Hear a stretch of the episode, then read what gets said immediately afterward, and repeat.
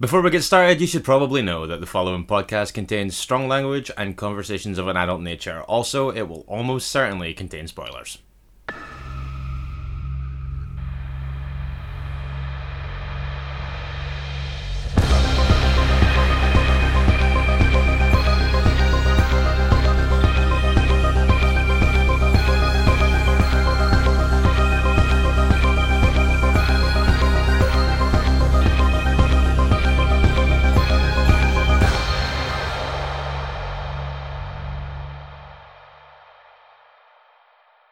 Welcome to Minisode 62 of Strong Language and Violent Scenes, the podcast giving a second chance to films that might not deserve them. I'm Mitch Bain, I'm a lapsed horror writer and an occasional doer of musical things. And I'm Andy Stewart, slimy guy. How are you, my friend? I'm okay. Uh, as you might have noticed, I'm covered in paint. I did spot that, yeah, yeah. You've been uh, getting your DIY on? I have been, yeah. I'm uh, Mr. Home Proud this weekend. I've Excellent. done the garden, changed the light fitting in the ceiling, and uh, yeah, I've been slapping around the paint. You know what? I'm not just saying this. When I was waiting for you to answer the door when I turned up today, I just had a look down to my right and I was like, that looks like some freshly rotated earth. And uh, you might have noticed uh, I've planted some uh, some plants along there. Uh, Lovely, Along the lovely. outside of the house, uh, there's uh, there's some dahlias there, and there's some jasmine there. Fantastic, fantastic, wonderful. Aside from that, how have you been? I've been okay. I've been well. Good. Yeah, yeah. Good. Uh, yourself? Uh, yeah, pretty good, pretty busy as always. Have managed to squeeze in some viewing though, have you? A couple of things. Okay, go on. I took delivery of a film that we've both seen. Okay. Arrow Video's Blu-ray release of Jonas Åkerlund's Lords of Chaos. Yeah. Uh, and it was really cool to go back and watch it because I, full disclosure here, Mitch, I don't know if you feel the same, but when we watched Lords of Chaos at the cinema at Glasgow Fright Fest, yes. it was after our live show, Uh huh. and I'd had a few cans of lager, and I think it might have impaired my my Appreciation, viewing maybe. a little bit. And, Okay, and, and okay. my recollection. And don't get me wrong, I thought it was still great, Uh huh. but I certainly watched it again with some uh, some clarity. Okay. I could maybe benefit from that as well. I don't. I don't know if it was necessarily that I was like particularly drunk when we'd watched it or anything, but I had had a couple of beers, and also I think that like. You might remember that it was all quite frantic at the end. We changed out of our Camp Arawak uniforms, uh, threw them all in a bag, and pretty much left the place and walked straight down the road into the theatre, sat down, and the film came on. Yeah, and then there was the weird interruption where someone got ill in the middle, so I think someone had a seizure or something. Yeah, so I think like you kind of race in from that. Your head's kind of still racing a little bit. Uh, head also swimming a little bit, Swimming in red stripe. and um, uh, yeah, then that happened as well. So I could probably stand to give it a rewatch as well. I think it's on Amazon Prime actually, uh, just now. But yeah, so how did it hold up in rewatch for you then? Ah, excellent. Yeah, Yeah, You get more out of it? Do you think? I, and I think I enjoyed it more. I think I enjoyed it more because there wasn't that same level of intensity that was prevalent in the cinema. Yeah, Plus, obviously, there was, uh, like I just said, the incident with the guy falling ill. Mm-hmm. Uh, I think that puts a weird tinge on stuff. yeah, hmm I agree. I agree. Um, but yeah, I, I love that. I, I think it's great. Yeah, it's a great film. Tip of the hat again to Dan Martin because it's fucking disgusting. Yeah, oh yeah, when that film needs to grime up, it does it with Yeah. uh, a bit of style. Yeah, definitely. Yeah, Definitely. yeah, really great stuff. Uh, anything else? Uh, Midsummer. Oh, getting yourself out to the cinema. Uh, yeah, uh, loved it. Okay, yeah. mhm. Um, preferred it to Hereditary. Did you? I did. you? I think I I'm going to need a second watch to decide which side of the line I come up for uh, on that one. But yeah, okay, tell me more. Thought it was incredibly funny. Very funny. Very funny. Um, Surprisingly so. Yeah, I know there's. I I think everyone's right to be piling the plaudits on Florence Pugh. Mm-hmm, mm-hmm. Yeah, she's great. Uh, also great, Will Poulter. Yeah. Worth a mhm. mention. I generally think Will Poulter's pretty good. Agreed. Yeah, yeah. I'm still always a little bit sad we never got to see his Pennywise because he was cast for quite a long time. Yeah, I think that would have been interesting. That would have been interesting, but hey, Bill Skarsgård. We can touch on that as well. Yeah. Yeah, a couple of couple of big horror news things this week actually that we can maybe Yeah. uh, we can touch on later. But yeah, no, um, I agree. I, I think Midsummer's fantastic, and um, again, I think that a lot of the violence or the kind of gore in it is very incidental and kind of just kind of tossed off. Yeah, but it's so nasty. it very much is. But yeah, I think I, I'm kind of just I'm kind of hardline in to watch anything that Ari Aster does pretty much uh, forever now. I think. Yeah, I think I'm kind of the same. I think I gravitate more towards Midsummer as a as a Wicker Man guy. hmm Yeah, yeah, that makes sense. That makes sense. But uh, yeah, really, really liked it. I can climb on the, the hype bandwagon now and tell people to go and see it. Cool. Um, I might, I might when the, when this comes out in home release, I might have a really nihilistic double bill. of Hereditary and and, uh, and Midsummer. Midsommar. Yeah, between the hours of like six and ten forty-five or something if you back to back them. in the Uh, morning, that's how I roll. and then go to your work. yeah, just completely despondent. Yeah. totally bereft of emotion. exactly. Is that your lot then? Uh, Uh, more, pretty much. well, it's, it's two yeah. good ones though. I had um, one old, one new this Oh, week. okay, Um, okay. Let's go back in time then. Let's start with the old.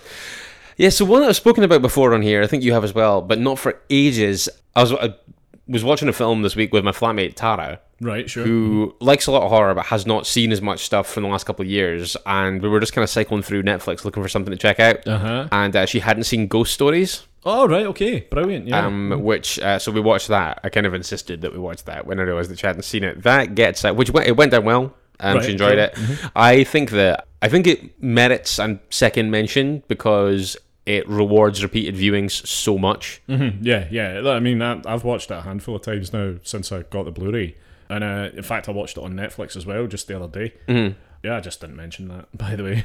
so you just actually reminded me that I actually watched uh, Ghost Stories just the other day. Uh-huh.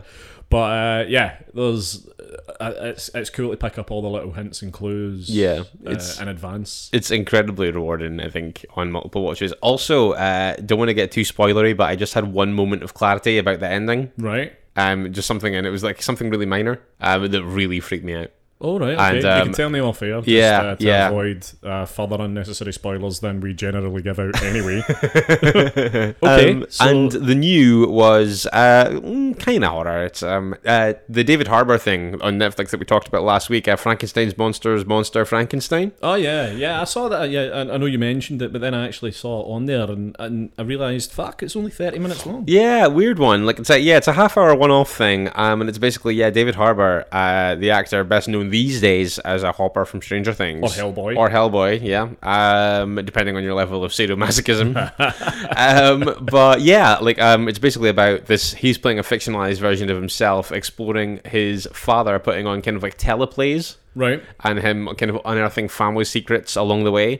You know the Mark Kermode rule about if you have six laughs, your comedy is like proper laughs, your comedy is successful. Right. Yeah. mhm. Um, your comedy film. Frankenstein's Monsters, Monster Frankenstein hits that comfortably in half an hour. Oh really? Yeah, it's like in fact it probably hits it in the first ten or fifteen minutes. I really, really like this. It's it's really, really unusual. Like a really strange idea, really nicely done. David Harbour's brilliant in it. Like plays his plays his own dad in like archive footage. Right. And um, so game for a laugh. It's really, really fun. Excellent. Yeah, can't recommend it Have you watched uh, Stranger Things three yet?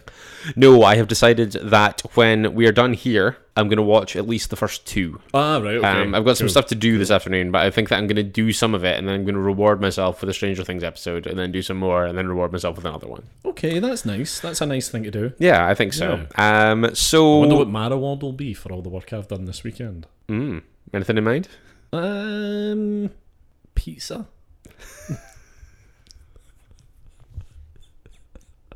I'm a man of simple pleasures. mate. You So, sure are. Simple pleasures, simple tastes. Uh, so, yes, moving something on.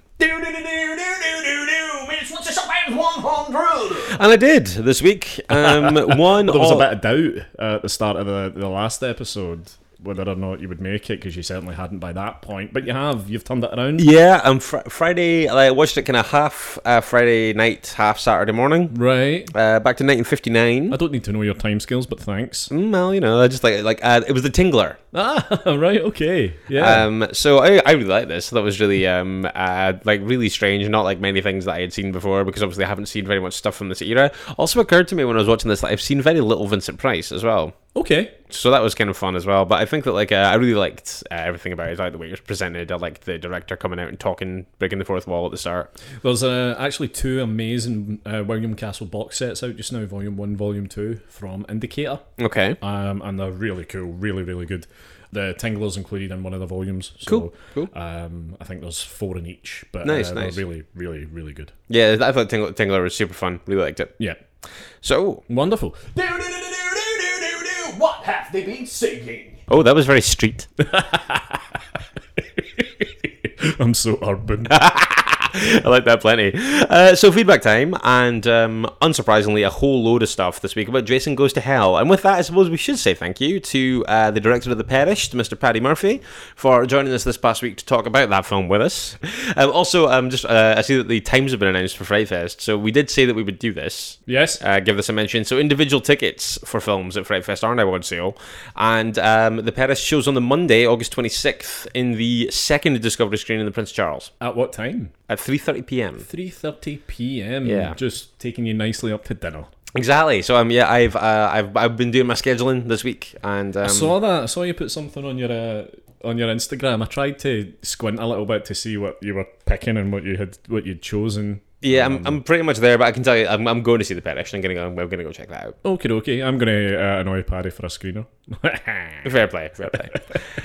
um, so yeah, a whole load of stuff incoming on Yeah. Jason Goes to Hell this week. Um, not Is that least- where we're starting then? We're I starting with Jason. Goes think we may as well, yeah. Um, so first off, uh, themselves once again, um, being cool, giving us a little shout out on Twitter. Thanks. Yeah, yeah, which Thanks, is cool. Um, and obviously, yeah, taking a minute as well to mention um, Paddy's film The Perished, take having its world premiere at Fest, of course. Yeah, yeah. Okay, uh, I'm going to stay on Twitter. Scared Sheepless, Caitlin, getting in touch to say, enjoyed the latest Strong Violent PC. The presence of the Necronomicon, which, if you've listened to the episode, you might know that it was a bonus on contention. I think for all of us. All three of us, yeah. that the Necronomicon from The Evil Dead makes an appearance. The presence of the Necronomicon reminded me that there seemed to be a Freddy versus Jason versus Ash movie being spoken about at one point.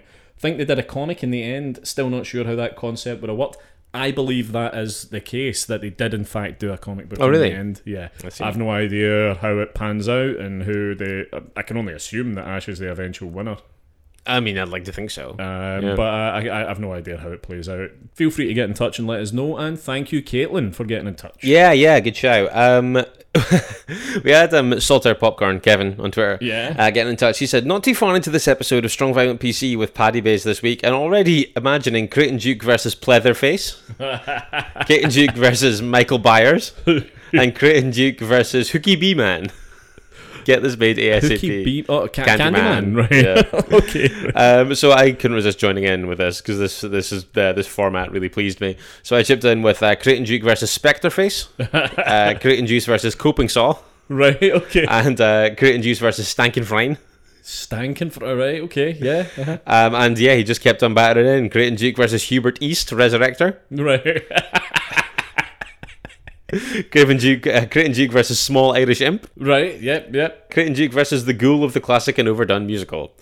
Is that the Phantom of the Opera? Uh, yes, presumably. so, um, so there you go. Enough, uh, more than enough to uh, launch our Creighton Duke multiverse uh, series. Yep. Uh, Netflix, get in touch. Uh, we will give you all our uh, contact details towards the end of this episode. Yeah, mhm, mhm. there are loads of ways you can get in touch. We'll tell you about them in a while. Loads of stuff still to go on uh, Jason Goes to Hell. Uh, Kinnell, new person, Hi. at Kolak on uh, Twitter, made the point, uh, or kind of pointed out, we were talking about shared universes Yeah. with this one, and he said the 2009 Friday the 13th film and the Transformers film are set in the same universe. The character Trent DeMarco, played by Travis Van Winkle, appears in both.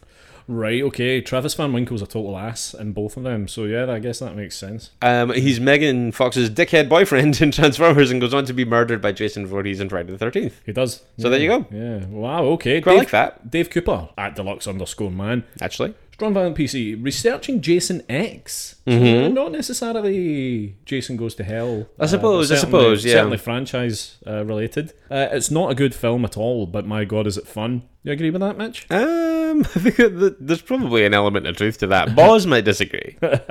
Why did nearly every horror franchise always end up in space? Even Leprechaun did, as did Critters. Mm-hmm. Yeah. Um, I don't know. It just feels like the last desperate gasp of a dying franchise, really, Yeah. to me. Um, If in doubt, throw it in a rocket. yeah, yeah, yeah. Ross McIntyre, sane underscore man. Uh, just watched Jason Goes to Hell and want to say I enjoyed it. Okay. But The last 25 minutes are batshit mental. I nearly cried when Stephen pulls off jumping over his handcuffs, and Ward has been warned by his mum not to shoot his dick off. Wise words indeed. Bring on Friday. Right, yeah, yeah. Dennis Extra Atherton uh, Yeah. at Den's Beans. Brilliant chat. No, thanks. I will never again be able to see that shaving scene without thinking about the conversation about the mustache conundrum. Oh, yeah. Yeah, that was something of a, a game changer. Yeah. the mustache paradox. Yeah. Chloe Besley, Yeah. get in touch. Uh, Chuck Spadina25 on Twitter. Uh, just showing off about the fact that yet another film that she's seen. Oh, she's getting so boastful. Yeah, hitting a little hot streak with these. Thanks for getting in touch, Chloe. uh, horror in a tweet at horror in a tweet. Ah, yes, new person as of last week, but regular contributor now. So thank you for that. Yes, thank you and welcome aboard. Uh, getting in touch to say this episode is hilarious. Ah, thanks. Well, yeah, thanks. I love the assumption that Duke versus Jason had been nine films in the making. I wish I'd seen the movie Paddy Bass did. I think we all would prefer to go into it with that kind of youthful naivety. Can't yeah. imagine what that's like. Yeah, that's your whole life. Yeah, yeah, yeah. Yeah, you just kind of bumble around like a character from a Disney film, just like with cartoon birds around you. Um, horror in a tweet isn't done though. Uh, he says, I'll give Marcus this. He didn't play it safe, and the movie definitely has a nutty charm. And had he had more experience, it could have been cool. But he introduced way too much too late in the series the sister and the enchanted knife, etc.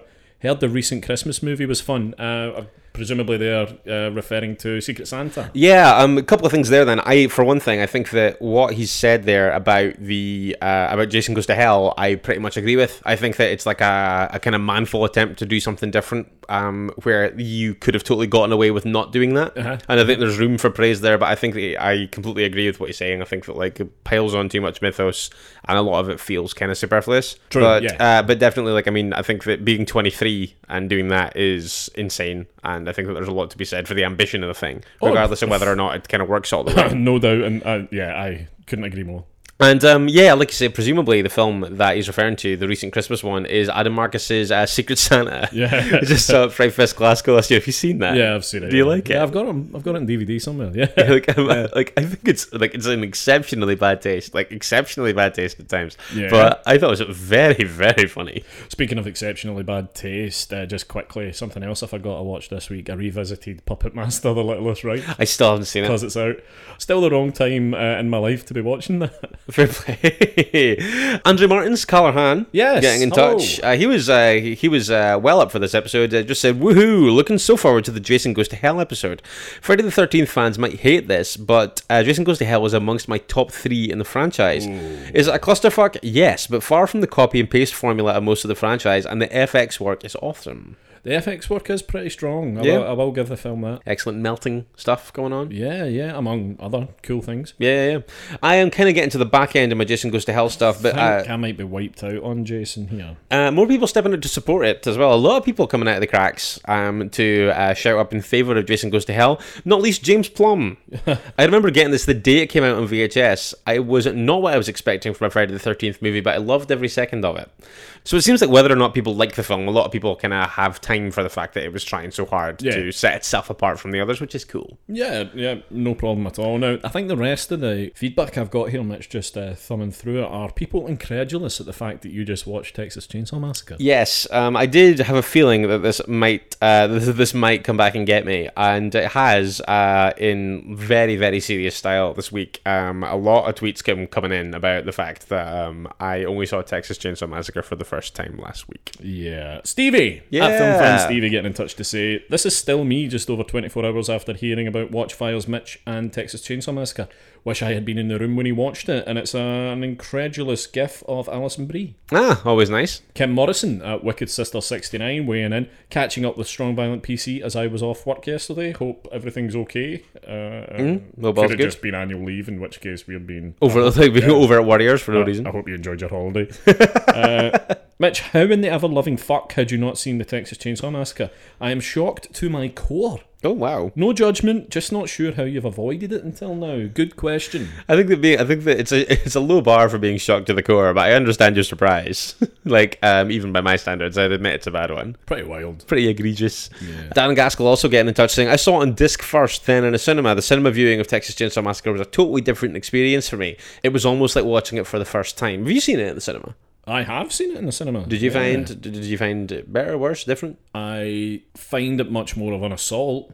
Okay, I, I can understand that. Yeah, It's harder to escape the kind of last 20 minutes or so. Mm-hmm. And you can't pause it. yeah, yeah. Or you can't go outside for a bit. well, you can. no one's keeping you there. Like, that is true. Um, I have a couple other things, uh, but they're they're kind of incidentals. They're kind of just the kind of odds and sods. Yeah, fire away. Caitlin Downs got in touch uh, about the minisode from last week. Right. Um, obviously, that had marked the first time in a couple of weeks where we'd had a minisode where we were both in the same room. That is nice. It's it's preferable. It's better. Uh, Caitlin gets in touch saying, thoroughly enjoyed the downright giddiness of Andy and Mitch being in the same room for Strong Violent PC. Great way to start a Monday. Thank you. And uh, also, uh, if you are on our Twitter, you may have seen that this week Andy posted um, the pictures of both myself and himself um, having been given the FaceApp treatment. Yeah, um, yeah. Joining the the, the ranks of everyone. Uh, who, have auctioned off their personal data to the highest bidder by using FaceApp. yep. Um, and uh, Stevie got in touch with something that really made me laugh um, on okay. Twitter. Um, he said, Episode 666 of Strong Violent PC. The guys chat about the Howard the Duck sequel when Mitch finally completes the Shockwaves 100. I do feel like I've aged about 40 years since you started this Shockwaves 100 thing. um, a word on that. I'm gonna, I'm gonna get a, like, I'm gonna do an inventory this week. I've been meaning to do it for weeks and you've been weeks. saying this. Like, Um, your words are meaningless. That's true. I'm just I'm all empty promises. One last thing, uh, Callahan again, Andrew Martins. Right, okay. Um, a couple of people have been weighing in on this over the last couple of weeks. I've been quite enjoying it because obviously we've been talking about the fact that uh, sometimes by necessity I have been watching these films in public forums. Sure, yeah. Um, yeah which is- trains. Yeah, led to things like me watching Slugs in the pub one time. Right. Uh, when a glass collector walked past right as somebody was getting his face melted off. Brilliant. Um, Texas Chainsaw Massacre on a train. sure. Like a crowded commuter train. I was standing. There was people all around, all around. It was the last twenty minutes I was watching. Trainsaw Massacre. Lame. But Andrew Martin's joining in, saying, uh, since watching films in inappropriate places is now a thing, I watched The Night Comes For Us while doing cardio at the gym. The lady next to me did not like the butcher shop fight somehow. Oh, Jesus Christ, no. Yeah, that's, that's, a, that's a deeply unpleasant film. Wow, yeah, yes, yeah. Yeah, when I first read this, I thought that he meant It Comes at Night. And I was like, oh, like I was like, yeah, that's a really bad film to exercise to because like nothing happens in that film for really long periods of time. Yeah, but when in actual fact he means Timo Tjahjanto's recent film. Yes, correct. Yeah, yeah, yeah. Which is incredibly violent for long stretches of its runtime. Yeah, but like, fair, fair play. Fearlessly get that out in public. Um, Sure, yeah, yeah, yeah. Something to be said for that. So. It is once again time for Mitch's Pitches. Mitch's Pitches is a feature on the show that is designed to exploit my ignorance for your entertainment. And mine. yeah. While we're recording, Andy will send a picture to my phone. It will be a poster from a horror film from years gone by. He will have photoshopped out the title and the tagline, any identifying text. All that will be left will be the image. It'll fall to me to uh, describe the image to the best of my ability. And where possible, give the film both a title and a synopsis. We will put this all over our social media so you can play along at home. Speaking of which, okay. so last week it was graduation day, is that It right? was graduation day. Uh, yes. Reappropriated by me as the Diamond Tears of the Produce Section Strangler. Oh, terrible. I take exception of that. Terrible. Um, loads of people getting in touch on this one. Right? Uh, Andy McEwen. Hope the head cheerleader's grades are low, and fearing not graduating, breaks into the dean's office to steal the answers to pass the big test. But when she starts a fire, she frames Toborg, the exchange student that doesn't speak any English. now, with graduation a week away and people closest to Hope being killed by a mysterious axe murderer, will Hope come clean about the fire, or will she take it to her grave, which could be sooner than expected in 1969's Shattered Hope? I quite like that. it's pretty good, that I think. Yeah, yeah. Poor Um, Toborg. I know, poor Toborg. Collateral damage. Um, Kevin Matthews. Straight A student Nikki Booker Glory starts to worry when corpses pile up in her high school at the same time as she starts to have blackouts. Oh. Could she be putting too much pressure on herself? Is she feeling too pressurized from her ever horny Latin boyfriend, Randy Machu Picchu? or is there something very wrong with the recently widowed janitor, Benny Felcher? The bodies keep piling up. Nikki keeps filling up her class timetable. Randy keeps filling up Nikki's energy drinks with homemade Rohypnol. Christ. And Benny keeps filling up large refuse sacks with forms that seem to resemble chopped up body parts in this attempt by the BBC to get a piece of the teen slasher pie with their misguided melding of a beloved TV show and plenty of genre tropes. it's 1989's previously lost gem, Grange Kill, aka Guns and Zammo. Is that like Hollyoaks After Dark? Yeah. Grange Kill, totally. Or Absolutely. Baywatch Nights? Yeah, Chris Salt got in touch with one. Sure. Um, I'm, I'm not sure if it's okay to say. Right. But There's been a few things we've put out on the show where you haven't been uh, entirely comfortable with them being left in the edit. The- so yeah, I'm uh, I'm a little bit I'm a little bit sketchy on whether to read Chris Salt's one or just invite Well, people to go on why Twitter. don't and I read up. it and I'll be responsible? I mean, I mean, like realistically, we're both responsible. Well, I do the edits, so if it's someone else's words coming out of my mouth and then left in the edit, then it falls entirely on me, surely. I'll do it. Right, okay. Academically unremarkable janitor Dwight Badcurtains is a figure of fun to the smart kids of Pinchwater College. But things change when he discovers a strange antique mirror in the history department basement, a mirror with the power to predict their grisly murders at the hands of seven mysteriously stunted figures wielding axes. Ignored by the authorities, he must try to solve the mystery for himself, but thinking doesn't come so easy for some people. Mired in legal difficulties since its release, it's 1985's politically incorrect dwarf exploitation misfire Slow Dwight. That's fine. Tagline Mirror, mirror on the wall, who's the deadest of them all? that, was fine. okay, good, good. I'm glad you think so. And Tony Constantino. Oh, okay, here we go. When neurotic mobile house cleaner Bunty Chuntyflush arrives home after yet another exhausting day on her feet scrubbing manky toilets, she discovers an angry facsimile from the Inland Revenue saying she's failed to submit her tax return in time. Oh no. Desperate to rectify this oversight, but delirious with hunger, she hastily eats a month old pack of uncooked sausage from her fridge. Now, as the night draws in and food poisoning begins to take hold, Bunty's paranoia runs wild as she suspects the Inland Revenue is coming for her. Could Bunty be cracking under the pressure of work compounded with the effects of rotten sausages, or has the taxman really got an axe to grind? Only with the convenient help of bespectacled trainee accountant and amateur psychologist flatmate Bertram Suspect can Bunty. Terrific. Can Bunty solve this mind baffling mystery? Director Roger Beefclapped. Director who? Direct- What you saying? What have you said? Right, and only with the convenient help of bespectacled trainee accountant and amateur psychologist flatmate Bertram Suspect Sure. can, Bun- can Bunty solve this mind-baffling mystery. And director Roger Beefclaps, inc- incomprehensible 1986 slasher sequel, Taxes of Evil 2: The Taxman Cometh. Just another tale of Yes. self-employed cleaners, out-of-date wieners, barking dogs from brushing bogs, unreasonable faxes, unfinished taxes, bad hallucinations, mad revelations, brainiacs with glasses, and maniacs with axes. That's fucking amazing. and those would be the highlight reel from Wow. uh, from this week's Mitch's Pitches. Uh, I'm going to give it to Andy McEwen. Andy we can Shattered Hope. Yeah, Yeah, and fine, I'm going to fine give choice. the best character name to uh, the Beef Club. Roger Beefclap. Roger Beef Club. Yeah, it's pretty tremendous, isn't it? Yeah, yeah, yeah. Done. So with that, Um, I guess it's another. Uh, can we do this? uh, the image this week. Oh, really? Uh, Okay, okay. Yeah. So, um, what the hell? It's on its way to you. It's on its way to you now. let's see, let's see. Let's see what you make of this. Oh my, okay. So the background of this image is either a setting sun or an explosion. Sure. could, could be either, given Certainly the a, foreground. a massive orange and yellow, um, and then a cloud of billowing smoke. Uh, we have two men, one of whom is kind of like kind of almost wearing like sheriff's attire, uh, with uh, sunglasses and a kind of Stetson kind of hat and a gun, uh, standing on top of an of a of a kind of jeep. sure. Uh, I believe that the brand is a Lucas Jeep, from what I can tell you.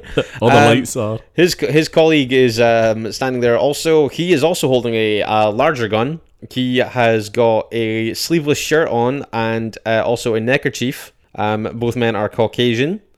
Um, though, so yeah, they're standing on the roof of a jeep, um, and uh, strapped to the front of a jeep is a woman in a state of some undress. Ha Uh, yeah, she has got um, kind of fairish hair, and yeah, she's um, she's not wearing very much clothes, and she's tied to the grill of the jeep. Sure. Um, I believe that that is everything. Uh, for the most part, yeah. Okay, cool. Right, I will, as ever, need but a moment. Okay.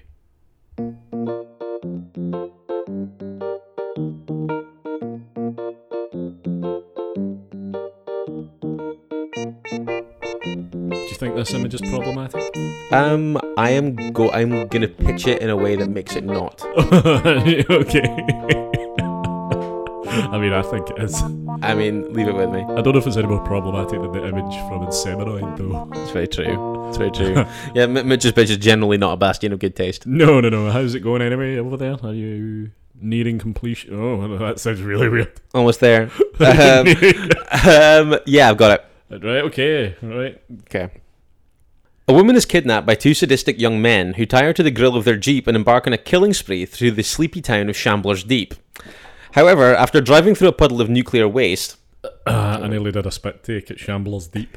However, after driving through a puddle of nuclear waste, their thrill seeking takes an unexpected turn when the woman somehow becomes one with the vehicle.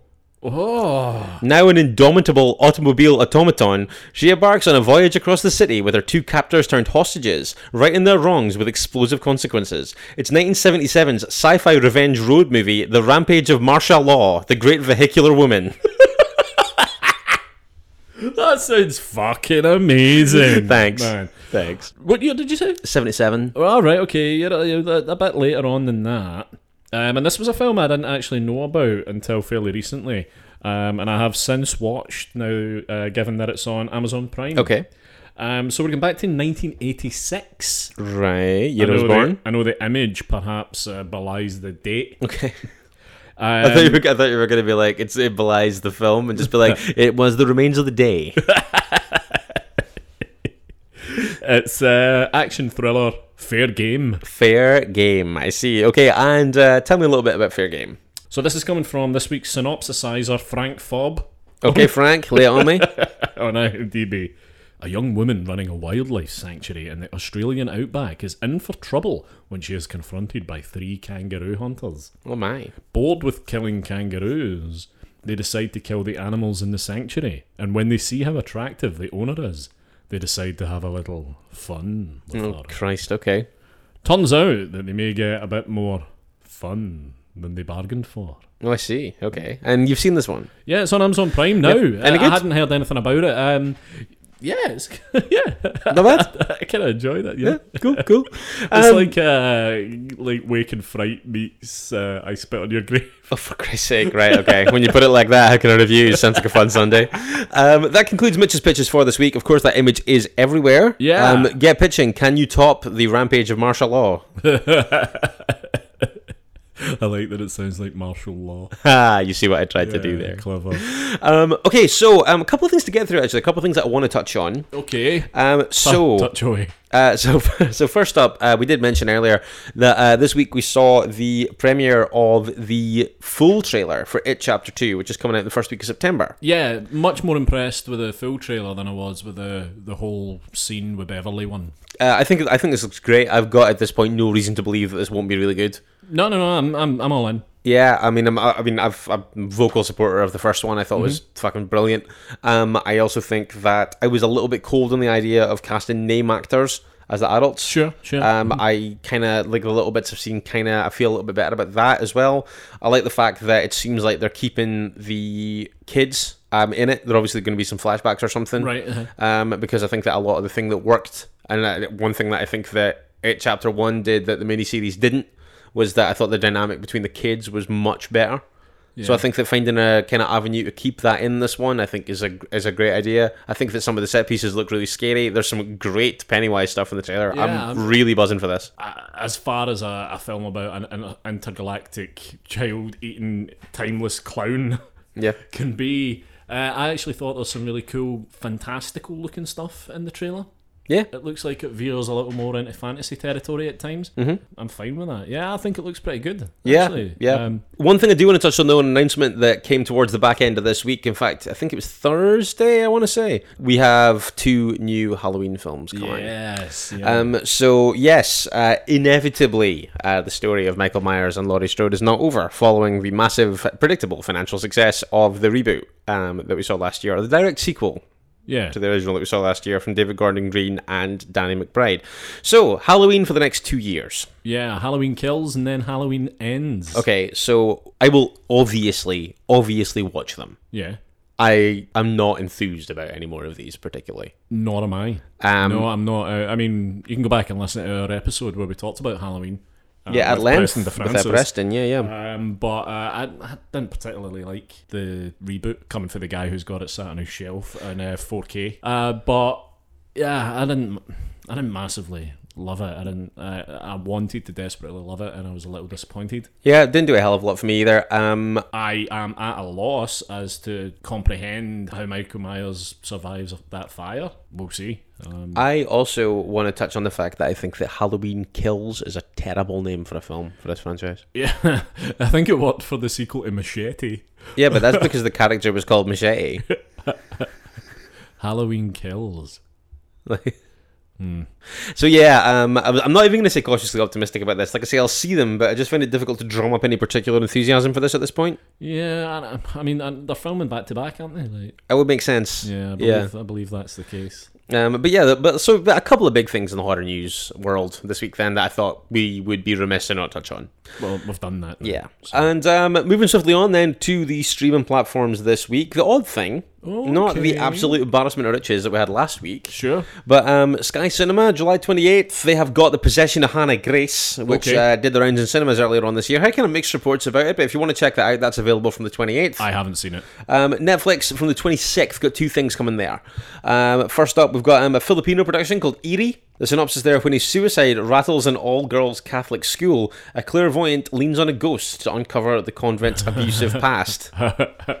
Sold. Yeah, and um, on July 26th, also an Argentinian one, a thriller called The Sun. That's S O N. Right, sure. Psychological thriller where painter Lorenzo's life spirals out of control when he begins to fear that his wife is trying to isolate him from their infant son. Argentinian genre cinema, this sounds like a really wanky thing to say, but Argentinian genre cinema tends to do it for me. Okay. Um, in fact, Argentinian cinema, uh, cinema in general tends to tick my boxes. I'll probably make time to check The Sun out. Um, uh, for that reason, I'm going to call that the pick of the week this week. okay, nothing else? Uh, that was the best I could find. Amazon Prime lagging um, once again. Wow.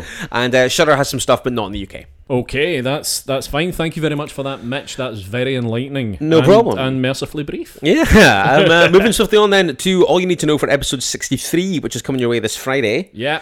We are uh, sticking with the Fright Fest theme, kinda. Well, In I, that- I think that's a stretch. He's in one of the films. Right. And also, this is the first time, so it's a returning guest. Yeah. But um, it's the first time that it's a returning guest that has come to us with a pitch for an episode. Yeah. So uh, earlier on, uh, a couple of weeks ago, actually, um, this man got in touch and said, "I think that it would be really fun to talk about this film." So we had a little chat about it, and we decided we were going to do it, and it's going to be this Friday. So you know this man as the writer, director, and star of Dementia Part Two, also from Beyond the Gates, and he is in the upcoming Fright Fest selection. Bliss He also loves Halloween Part 6. sure does. It's Mr. Matt Mercer returning to the show. Yeah, Matt's coming back with a fucking amazing film, by the way. Uh, one that will no doubt come under some flack for doing Oh, why? because it's awesome. All right. Okay. Okay. Um, but what I would say is it certainly falls into the underseen camp okay. and should be seen by everyone. Okay. Okay. Tell me more. Um, we're going back to the hazy days, and, and I mean hazy because uh, whew, I was up to some stuff back then. But we're going back to 1999 for Antonia Bird's Ravenous. Ravenous. Okay, cool, cool. Yeah? Obviously, inevitably have not seen it. That's fucking good. Cool. I will find out for myself this Friday when Matt Mercer joins us once again to talk Ravenous. Yeah. So, how you feeling about that? You want to get in touch and uh, let us know how you feel about that or anything else we've been talking about today. There's loads of ways you can do that. Facebook and Instagram, we're Strong Language Violent Scenes. You can tweet us as well at Strong Violent PC. You can also email us if the mood takes you at Strong Language Violent Scenes at gmail.com. Very sexy. Um, okay, so loads of places you can listen. I have only today noticed that Stitcher seems to only have like seven or eight episodes up just now. Weird. I don't know what's going on there. I will look into that. In the meantime, if you want to patch them, you can listen to us on iTunes or Spotify, providing they're playing ball with our episodes. uh, or indeed, our home, ever reliable, uh, Podbean. Yeah, yeah. They they have the biggest hit rate of getting it 100% right every week without fail, without fail. We love Podbean. Yeah, we sure do. I love the fact that this is now becoming its own little feature on the show where you pick one of the other ones and slag them off. Until Podbean are the only ones that'll have it. We now return to And Another Thing with Andy Stewart. so Matt Mercer joins us this Friday to talk Ravenous. Join us then if you can. In the meantime, don't forget, it is better to die a hero than live as food in a world of chuds. Goodbye. Bye.